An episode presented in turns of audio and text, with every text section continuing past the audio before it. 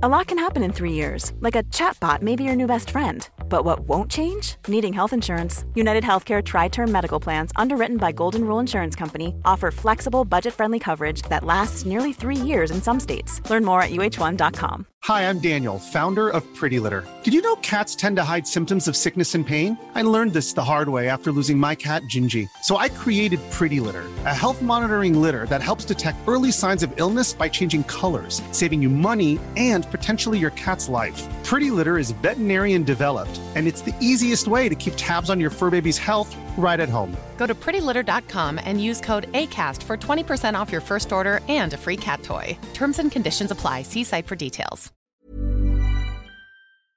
Hello all of you beautiful people, Jules here for what culture dot com, and in the pantheon of gaming gods, alongside Mario, Link, and obviously Blinks the Time Sweeper, there's a special seat reserved near the very head of the table with a steaming chili dog awaiting its patron. Sonic the Hedgehog, he's as embedded into the video game industry as a tick on his bloody fur. That being said, Sonic hasn't exactly had a smooth ride to the top, and as you'd expect for a being constantly in motion, sometimes the franchise has had a few stumbles and trips. Sega has sometimes put the poor hog in hot water and just prayed that his speed alone will carry him through to better times. Well, we don't forget, my friends. With this in mind, I'm Jules, this is what culture dot com, and these are eight things that Sega wants you to forget about Sonic the Hedgehog. Number eight. He's only blue because of branding. One of the facets about Sonic's design that immediately sticks out, aside from the fact that his eyes don't appear to be separate, which is just plain creepy, is that he is most certifiably blue. So blue, in fact, that Eiffel sixty-five pays him for royalties for their song. So the question raised is, why blue? Well, if you're to ask any of the Sonic design team or the higher-ups of Sega, it's not because blue is the inverse of Mario's red, but because blue creates a calming presence. The former head of Team Sonic and series lead Yuji Naka once stated that blue was chosen because it represents peace, security, and thanks to its connection with water, makes one think of cool and relaxing things. Ah, that's nice, isn't it? It's a shame that it's utter rubbish, though, because it turns out the real reason that Sonic is blue is because of Sega's blue branding, and they wanted a mascot to mirror their logo. The other implications? Well, that's just a bonus. Number seven. He's had more than one human romance. Try as hard as I might, I cannot scrub the utter horror show image of Sonic kissing Princess Elise in Sonic oh six from my brain. And while I'm sure that it was an awakening moment for furries around the world, it was a moment that made my skin invert so hard that it peeled from my very bones. Yet, apparently, this wasn't the first human female to have locked lips with Sonic, as way back way, in his original concept art no less, he was pictured alongside a woman known as Madonna, who was, according to the design team, meant to represent the ideal male fantasy. Whether through fear of looking like it was chasing Mario's tail or the fact that the damsel in distress motif was a dated concept even back in the early nineties, this was dropped pretty quickly. However, the real fact that Sega wants you to forget about both of these romances is the fact that Sonic is meant to be fifteen years old. Yes, that's right, they've officially stated that he doesn't age and that he's meant to be around fifteen years old. Yeah, that changes things somewhat, doesn't it? Look at that kiss again from Sonic oh six, and doesn't it reek of even greater creepiness? Number six. He's not actually that fast at all. While the term gotta go fast might well be burned into our collective memory thanks to relentless branding and even more relentless memes, it may come as a bit of a shocker to learn that Sonic himself isn't actually that fast at all. Now I know that you might be looking at footage of Sonic running on screen and saying, "No, Jules, you are most definitely wrong here, buddy. This blue boy is melting speed cameras around the bloody world." Well, to that, I would say look a little closer at his feet, as these are actually the real star of the show. If you see these snazzy sneakers aren't just fashionable footwear, as according to the original game's manual, these are the true source of his speed, being magical in nature as well as protecting his feet from wear and tear. It's a factor that Sega has downplayed quite a lot since this point was made, labelling this as incorrect and ignoring it going forward. However, this was Sonic's debut game, and as such is likely a factor that was planned during development. After all, you don't just make shoes that eye-catching for no reason. It was likely changed because having magical shoes does somewhat take something away from the character, especially when you think that it's one of his most defining features, and now, according to this, isn't actually his own. Number five. He can't swim because Yuji Naka doesn't know biology. Now, if we're being honest, the biological makeup of Sonic the Hedgehog is one that is at complete with that of a real-life hedgehog. For a start, I'm pretty sure they're not blue, and of course they can't run at speeds breaking the seven hundred miles per hour plus barrier. But there is actually one thing that real-life hedgehogs certainly can do that Sonic can't, and that is swim.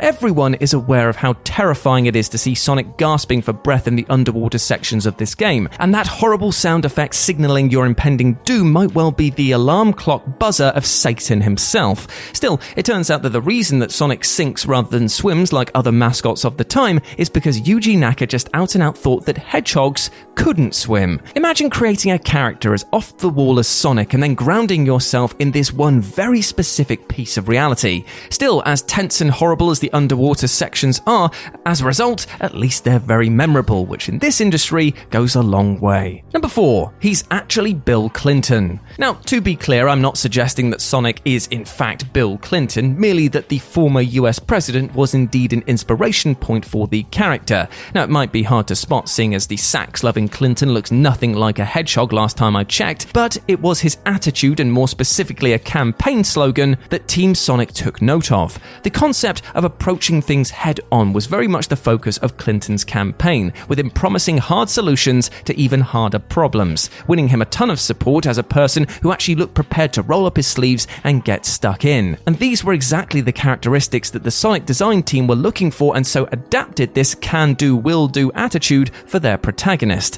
Still, despite Sonic's direct approach, Sega was suitably less keen to attach his name to the impeached Bill Clinton going forward, and the uh, less said about the connotations of tails popping up from beneath Sonic in the splash opening for Sonic two, the better. Number three, the original game contains a middle finger to Sega. If there's one thing that all developers and publishers are painfully aware of in this day and age, it's that disgruntled employees with a platform are a dangerous thing, as social media and public backlash can doom a company overnight. Therefore, Sega probably weren't too happy about people knowing that the original Sonic game actually contains a rather pointed barb directed at them from Yuji Naka. You see, at this point in time, Sega were dead against producers and designers getting their names featured in credits at the end of the title, with their reasoning being that this was meant to be a project separate from those that made it. Obviously, this went down like a lead balloon with the actual designers of the game, and so Yuji Naka took it upon himself to go against orders and programmed in the names of his co-workers.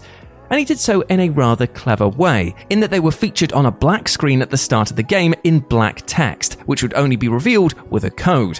It's true that Sega might not have noticed, but they certainly would want you to forget this clash of ideals regardless. Number two, the Lost World's bizarrely aggressive language. Ah, the good old dark age of Sonic, the period in which Sonic was truly in the doldrums of his career, chucking everything at the wall to see what stuck, but in place of good ideas was just a load of dog feces. The amount of subpar titles that came out in the mid to late two thousands was utterly shocking, and for many it seemed like the blue blur was just becoming a tad too desperate to stay relevant. There was no gimmick that Sonic would pass up, from turning into a werehog to connect base racing titles, and of course that time that he jumped into fantasy storybooks in order to battle medieval knights. And on top of this slew of slop, one title especially stuck out, but not for the right reasons. Sonic Lost World, despite its cutesy aesthetics, actually earned itself a much higher E S R B rating than nearly every other Sonic title, all thanks to the questionable language that was used within. Classic quotes like, "You're going home in a box," "I'm going to skin you alive," and "As long as I can strangle a Zeti, my hand hands are fine,"